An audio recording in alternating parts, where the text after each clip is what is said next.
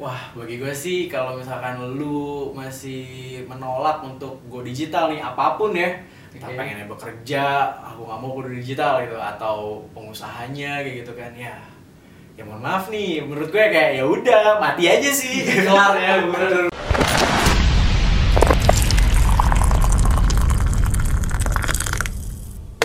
Welcome back to e-du Coffee, diskusi sore sambil ngopi ya di e-du Coffee. Kali ini bersama saya Saiful Bahri, dan saya sudah kedatangan tamu spesial untuk hari ini, yaitu adalah Sultan Saiful Akbar. Halo, sorry to call. Oke, kita duo Saiful ya. Bang iya. Iya, oke. Sultan boleh ceritain dulu nggak nih? Sultan nih siapa sih sebenarnya? Namanya Sultan banget ya kan? Iya. Harusnya gue banyak minta ini ya. Royalty. Lagi in banget soalnya nama Sultan. Betul banget. Oke. Jadi sebenarnya ya gue bekerja di digital agency sih. Gue sebagai staff biasa aja sih sebenarnya. Staff biasa ya, tapi ya, tapi praktisi lah ya. Oh, praktisi ya. Maksudnya okay. Ya kurang lebihnya gue mendalami di bidang digital kayak gitu. Oke, industri digital berarti lu kuasain lah ya. Insyaallah. Oke. Okay. Nah, udah berapa lama nih berkecimpung di industri digital untuk lu sendiri? Kurang lebih sekitar 7 tahunan. Udah 7 tahun. Tapi sebelumnya tuh gue nggak di agency, di brand. Oh, gitu. Megang brand. Oke. Okay. Nah, kurang lebih di agency tuh sekitar baru 3 tahunan lah, 3 sampai 4 tahunan. Di agency ini udah 3 sampai 4 tahunan untuk lebih concern di agency ya. Iya, betul. Oke, berarti udah cukup lama banget ya untuk pengalamannya berkecimpung di industri digital. Masih baru sih, Bu. Masih baru ya. Mungkin kalau bagi gue yang belum, maksudnya masih awam untuk industri digital ya patut angkat jempol juga sih. Iya. Yeah. Oke. Okay. Nah, berkaitan dengan industri digital nih. Oke. Okay? Jadi untuk hari ini gue menarik banget untuk ngangkat sebuah topik pembahasan yaitu mengenai digital, yang dimana sekarang banyak banget nih masyarakat atau orang-orang yang udah ngomongin digital, serba digital, go digital. Nah, kalau dari lu sendiri nih mungkin bisa kasih edukasi atau pemahaman ya untuk solid people, apa sih digital itu atau industri digital itu? Oke, sebenarnya sore ini kita lebih ke sharing aja ya. Jadi kalau misalkan industri digital sebenarnya luas banget nih Puy kalau misalkan ngomongin industri digital. Tapi kalau menurut gue intinya semua industri itu sebenarnya harus ke digital sekarang. Harus ke digital. Apapun jenisnya gitu. Bahkan sekarang ini ya yang lagi yang udah dilakukan ya kayak pendidikan gitu kan. Nah, kayak mungkin dulu nih lo kuliah kayaknya sekolah online tuh kayaknya susah gitu kan, orang masih puyeng banget ya gitu, kayak ya masih lumrah lah ya. Tapi ya sekarang ini dengan keadaan yang kayak gini ya semua orang balik ke digital ya, mau nggak mau kayak gitu kan. Kayak udah tuntutan dan paksaan banget kalau di era sekarang ya. Betul. Nah, kalau misalnya ngomongin industri digital nih Boy, sebenarnya kita harus balik lagi sih ke revolusi industri. Jadi ya ada 1.0 sampai sekarang kan 4.0 gitu kan. Betul. Nah, gue sih sebenarnya lebih memotong aja langsung ke cikal bakal industri digital ini sebenarnya ya mulainya dari 3.0 gitu kan. Jadi dari tahun 1940-an lah ya komputer itu ditemukan lah kan. Nah, jadi intinya sih dimulai dari sana sih Puy. Dari yang mulai tadinya cuman efisiensi pekerjaan, semuanya yang tadinya dunia perkantoran kita dicatatnya surat menyurat gitu manual kan. Ya. Iya.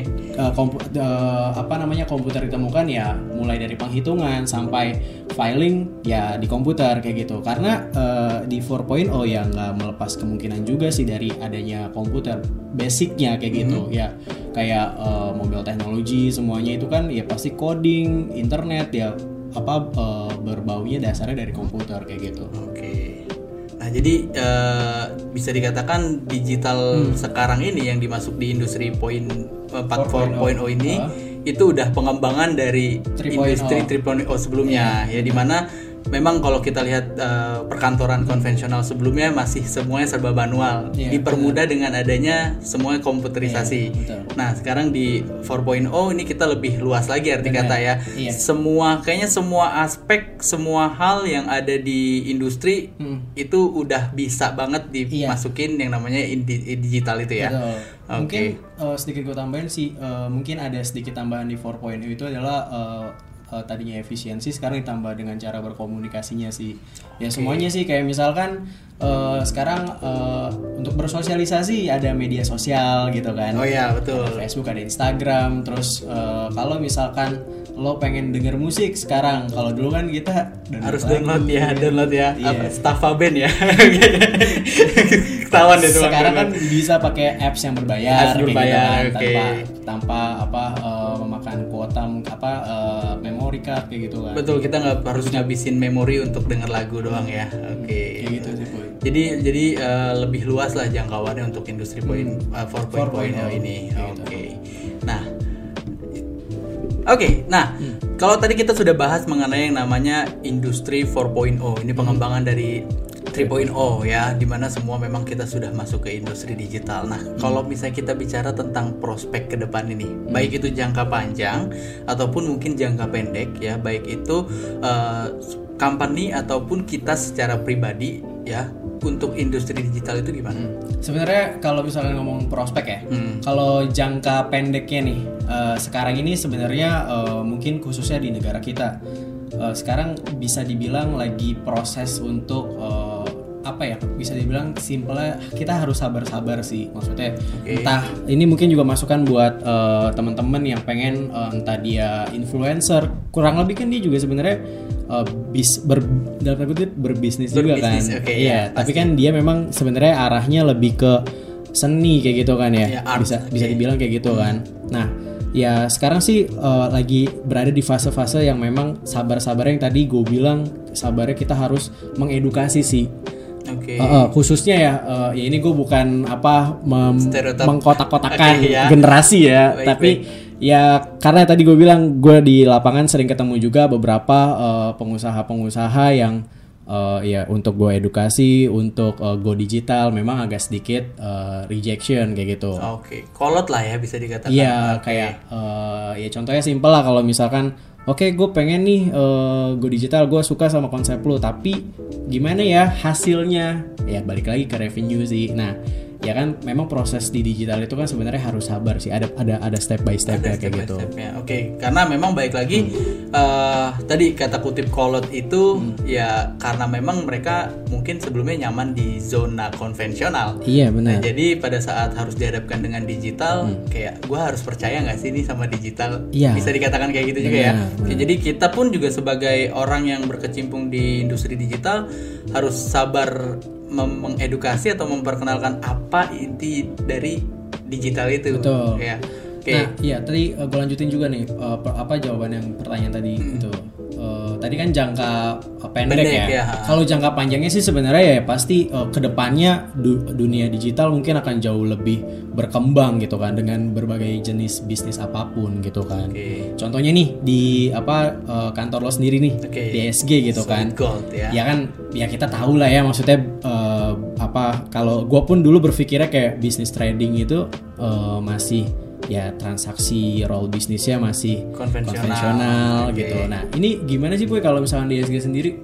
Kalau untuk di Solid Gold sendiri ini kita memang pada dasarnya basicnya adalah perdagangan. Mungkin kalau sebagian banyak orang bicara tentang perdagangan pasti yang ada di mindset mereka dagang jual beli, just jual beli. Jual beli kan dasarnya bertemu antara penjual dan pembeli ya.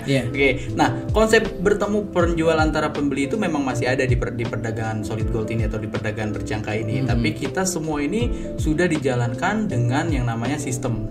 Dan sistem pun itu juga sudah berjalan dengan online gitu, disupport juga dengan tenaga-tenaga support yang sudah profesional, yang memang semua fasilitasnya pun juga difasilitasi secara online juga gitu. Kayak contohnya di era zaman sekarang nih, kebetulan kita udah masuk ke masanya pandemi ya.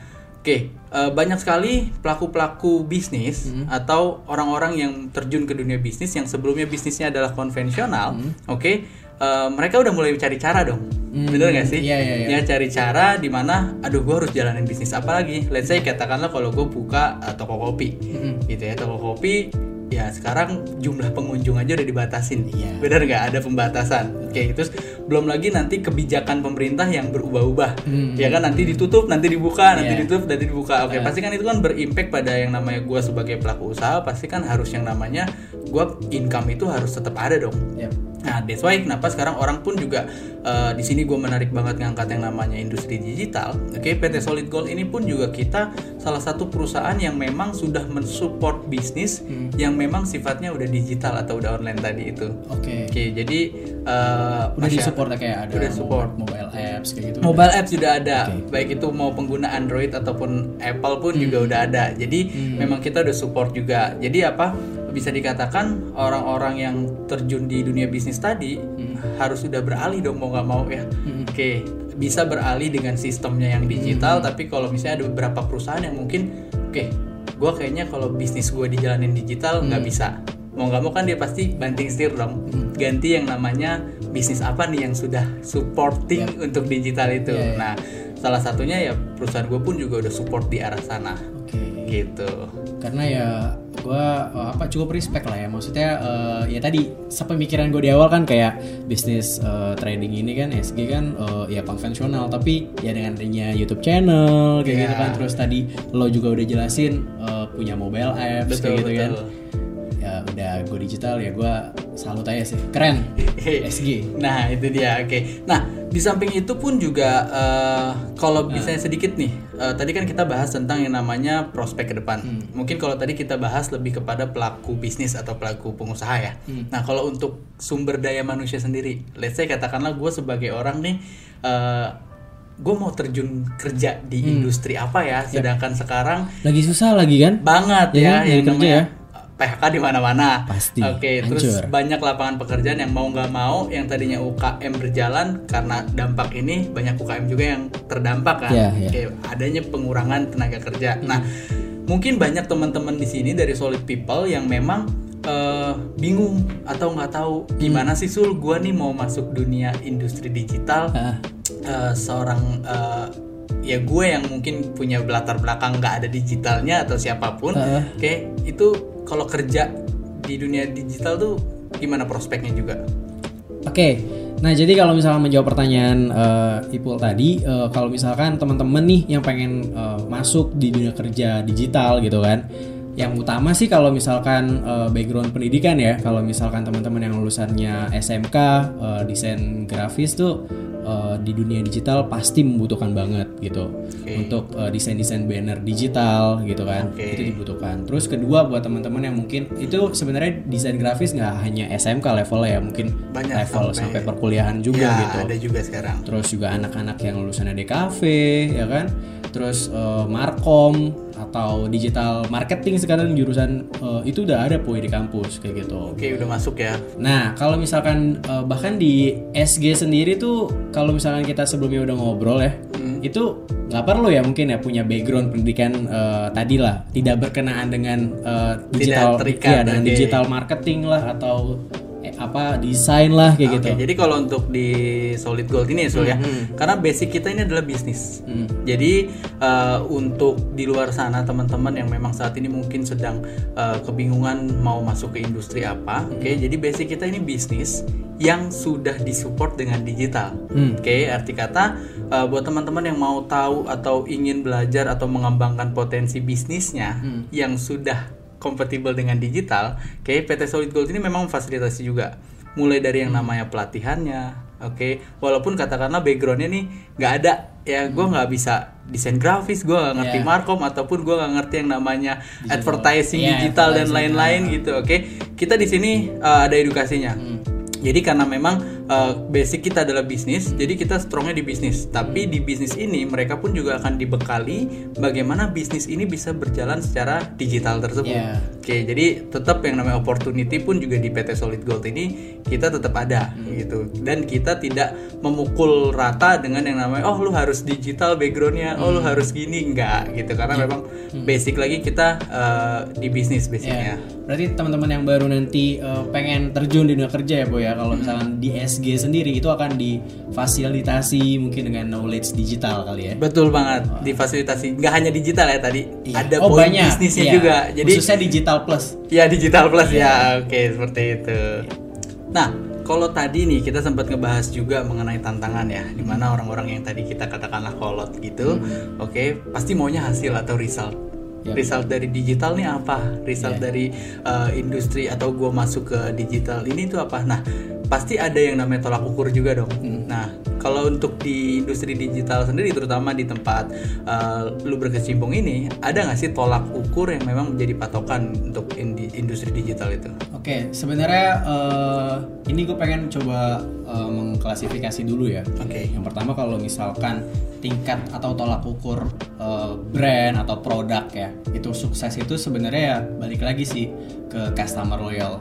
Okay. Itu apakah sudah seberapa banyak nih orang-orang yang memang kalau bisa dibilang ya kebergantungan lah dengan produknya dia gitu. Oke. Ya kan kayak ada salah satu brand handphone gitu kan, dengan dia launching produk baru, selalu dia beli, selalu ya kan? Dikejar. Ya, itu sebenarnya bisa dijadiin tolak ukur. Nah, tapi kalau di dunia digital untuk step awalnya ya Po ya, bisa dilihat dari kalau misalkan di Instagram atau di Facebook ya bisa dilihat dari jumlah followersnya kayak gitu. Oke. Okay. Nah, nggak hanya jumlah followers, karena kan banyak banget ya yang jual beli followers, kayak akun fake ya. Gitu kan. Yeah. Itu sebenarnya banyak banget. Tapi ada lagi nih Po. Jadi kalau di Instagram atau di Facebook lo bisa ngelihat dashboardnya lah ya. Di situ lo bisa lihat engagementnya berapa kayak gitu. Oke, engagementnya. Setiap lo post bagaimana hasilnya, feedbacknya gitu. Iya, betul. Di situ sih, jadi ya tadi gue bilang memang ya hasil mah pasti akan ada, tapi ada proses sih sebenarnya kayak gitu di dunia digital. Ya step by step, yaitu kita akan coba kayak gitu sih. Setiap harinya ketika upload konten apa, hasilnya bagaimana hari ini gitu. Besok apa dan bagaimana kayak gitu. Itu selalu dievaluasi sih kayak gitu. Oke, jadi berkembang atau enggak nih konten gue atau mungkin akun gue berkembang atau enggak gitu. Iya, nah nanti kan ujung-ujungnya ketika sudah mendapatkan followers, terus engagementnya bagus, ya hasilnya pasti ke pembelian kayak gitu kan. Oke, pasti sampai ujung finalnya kan dari customer loyal tadi gitu. Iya, kan? benar. Nah, itu kalau misalkan di kalau misalnya itu produk atau brand. Nah, kalau sekarang kan bisa dibilang influencer lah ya. Influencer atau KOL. Kalau mereka itu ya kurang lebih sama sih. Makanya gue punya beberapa lah ya teman-teman di sana juga ya. Dia selalu kayak apalagi ya yang harus gue bikin kayak gitu. Inovasi berarti harus terus kenceng ya. Apalagi sekarang platform banyak banget, TikTok kayak gitu kan. Lagi naik banget. Masuk ke situ gitu kan. Bener. Dia selalu membuat karya-karya baru ya, sehingga nanti setiap harinya hasilnya seperti apa kayak gitu sih. Oke, berarti juga harus dipertahankan juga ya. Iya, nanti kalau udah punya followers banyak harus tetap mikir nih gue harus bikin apa lagi. Karena kan nanti dampaknya kalau tadi kan produk kan pembelian ya. Ya kalau misalnya influencer atau KOL ya dampaknya adalah ya dalam tanda kutip pemakaian jasa dia sih. Betul. Gitu kayak gitu. Karena dia perusahaan itu melihat juga hasilnya dia dan track recordnya dia bagaimana kayak gitu sih Boy. Mungkin kalau dulu tuh role model dilihat berapa sering dia muncul di TV gitu ya. Kalau zaman TV ya. Tapi kalau sekarang kita masuk ke digital, seberapa banyak subscriber, seberapa banyak followers. Betul. Nah, likes gitu ya. Juga. Likes, komen gitu kan. Oke. Nah, jadi cukup menarik juga ya. Berarti kalau bisa kita bilang juga dengan industri yang ada di PT Solid Gold nih ya. Bisa banget ya kalau misalnya kita lihat dengan tolak ukurnya apa sih ya, sama karena basic di sini kita baik itu bisnis ya ataupun juga pelaku usaha yang ikut serta dalam perdagangan berjangka ya. Kalau kita lihat dari sudut employee ini ya, dari sudut yang dimana kita sebagai pekerja yang ada di industri di PT Solid Gold ya, kita juga bisa memanfaatkan itu atau digital itu sebagai alat ya. Jadi misalnya kayak tadi let's say katakanlah influencer, kayak influencer kan pasti dia buat karya, dia buat sesuatu, followers naik, akhirnya nanti brand ngelirik dia, bener kan? Nah nanti brand itu mau endorse dia atau dia mau kontrak endorse atau segala macam itu kan bisa. Nah kita pun juga di sini juga melatih hal tersebut. Jadi nggak hanya bekerja yang orang kerja di industri bisnis atau perdagangan berjangka tuh yang monoton banget, enggak juga. Jadi bagi teman-teman yang mungkin juga sudah punya potensi ya, misalnya di sini ada beberapa juga manajer di sini yang followersnya tuh udah keke-kean. Luar biasa ya. Yang udah bisa swipe up Instagramnya. Nah, jadi dia bisa menggunakan hal tersebut ya sebagai alat gitu. Jadi nggak ada salahnya memang kita pun juga berarti kalau misalnya gue nih ya walaupun gue sebagai di sini, let's say katakanlah sebagai HR ya atau trainer di PT Solid Gold, gue naikin engagement gue bisa juga berarti kan terjun ke digital itu ya nanti mungkin gue bisa mengedukasi secara lebih luas dan lain-lain atau memberikan peluang lapangan ke masyarakat. Betul. Berarti kan ada korelasinya lah dengan digital saat ini. Sebenarnya dampaknya juga selain ya di kalau misalkan calon karyawan yang nanti di SG itu kalau misalkan dia sudah tadi ya kan suksesnya tadi kan seperti pimpinan lo ya, sudah banyak gitu kan followersnya. Nggak hanya berpengaruh untuk kantor sendiri sebenarnya, tapi juga nanti dia punya side job mungkin yang bisa mendatangkan juga sih kayak gitu. Bermanfaat juga bagi diri. Iya, nggak tahu kan. Benar. Jadi memang sekarang dilihat lagi bukan dari seberapa sekedar terkenal aja ya, tapi followers, engagement tuh penting banget ya. Benar. Walaupun kita ya bekerja juga ibarat kata seperti itu. Nggak hanya influencer aja yang harus punya followers banyak.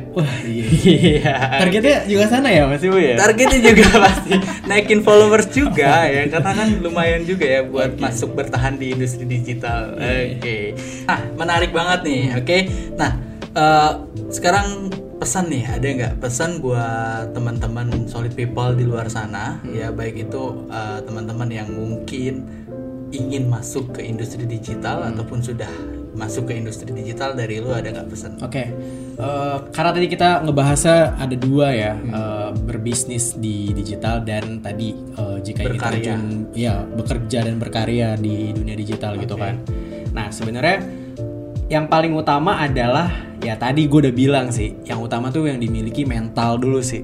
Mental. Iya, jadi yang tadi gue bilang sekarang ini prosesnya kita nih bahwa kita-kita yang sudah aware sama digital itu saatnya untuk nge-share, mengedukasi ke ya mungkin para senior-senior kayak gitulah ya yang memang ya masih menolak lah ya kalau bisa dibilang gitu kan, masih skeptis lah kayak gitu kan, masih skeptis namanya digital kayak gitu kan. Nah, yang utama mental, karena kalau misalkan nanti konsep dan lain-lainnya kalau untuk pelaku bisnis yang ingin terjun di bisnis industri digital, yaitu sebenarnya mengikuti sih Puy, karena kan digital ini kan setiap tahun atau setiap bulannya mungkin selalu ada perubahan gitu. Jadi ya harus mengikuti juga dinamis sih. Kita harus mengikuti gitu. Kalau kita nggak mengikuti ya bakal ketinggalan juga kayak gitu. Nah, kalau untuk teman-teman yang pengen masuk nih di dunia kerja gitu kan, di tentang digital gitu kan. Nah, kalau dari segi pendidikan tadi yang udah gue bilang juga ya harus dipersiapkan pastinya pendidikan yang relate dengan bisnis yang nanti akan ingin berkecimpung kayak gitu kan. Nah, tapi karena adanya SG nih yang tadi udah dibahas dari tadi, SG itu kan ya kalau startnya mau mulai nggak perlu sekolah yang markom, ya, advertising, desain kayak gitu. Ya menurut gue ya bisa dijadiin wadah kayak gitu kan. Apalagi kan ya dia masuk daftar ngelamar kerja gratis juga ya kan sih Boy? Betul, tanpa ada pungutan biaya. Sekarang banyak banget ya. Iya, sekarang tuh kalau untuk webinar gitu mahal loh Boy. Pasti satu season tuh 500.000, 1 juta. Itu kan pendidikan juga kan. Kemarin ya, gua habis masuk juga di digital marketing. Parah kan, 1,5 lah. Parah kan. Nah dengan adanya mungkin SG ya bisa masuk. Plusnya banyak lagi kan, gak cuma digital aja gitu kan, kayak bisnisnya ya, leadership pun juga diajarin ya. Kayak betul. Gitu kayak gitu sih ya paling yang utama sih mental sih sebenarnya. Gue lebih ke situ sih. Nah kalau misalnya nih nggak berani atau nggak punya mental atau mungkin masih tadi skeptis sama yang namanya dunia digital, wah bagi gue sih kalau misalkan lu masih menolak untuk go digital nih apapun ya, pengennya bekerja, aku nggak mau kudu digital gitu, atau pengusahanya kayak gitu kan ya mohon maaf nih, menurut gue kayak ya udah mati aja sih, keluar ya urusannya ya. Jadi memang kita harus banget go digital terutama di era saat ini. Betul, kalau mau ya bisnis lo sukses dan bertahan ya. Baik itu bisnis ataupun karir ya. Betul. Nah, Solid People, menarik sekali pembahasan kita hari ini ya. Di sore hari ini banyak sekali nih ya manfaat ataupun daging yang gue dapat dari Sultan ya. Oke, terutama tentang yang namanya industri digital. Jadi kalau boleh gue recap dari pembahasan kita hari ini ya, dimana kita harus berani masuk ke dunia digital. Kemudian kita juga harus open mindset kita kalau kita ini sudah dihadapkan dengan yang namanya era digital. Dan yang terpenting adalah kita nggak boleh nolak. Udah nggak bisa lagi yang namanya nolak digital. Kalau lu mau nolak digital, kelar hidup lo. Oke. Nah, mungkin itu aja untuk podcast kita hari ini. So, thank you banget sama-sama udah mau luangin waktu datang ke e-du Coffee ini. Ya, semoga nanti nggak keberatan kalau misalnya gue undang lagi di e-du Coffee. Ya, kalau ada waktu sehat, insyaallah. Amin, insyaallah ya. Oke, Solid People, sekian untuk e-du Coffee sore ini. Nantikan terus segmen-segmen e-du Coffee selanjutnya. Ciao.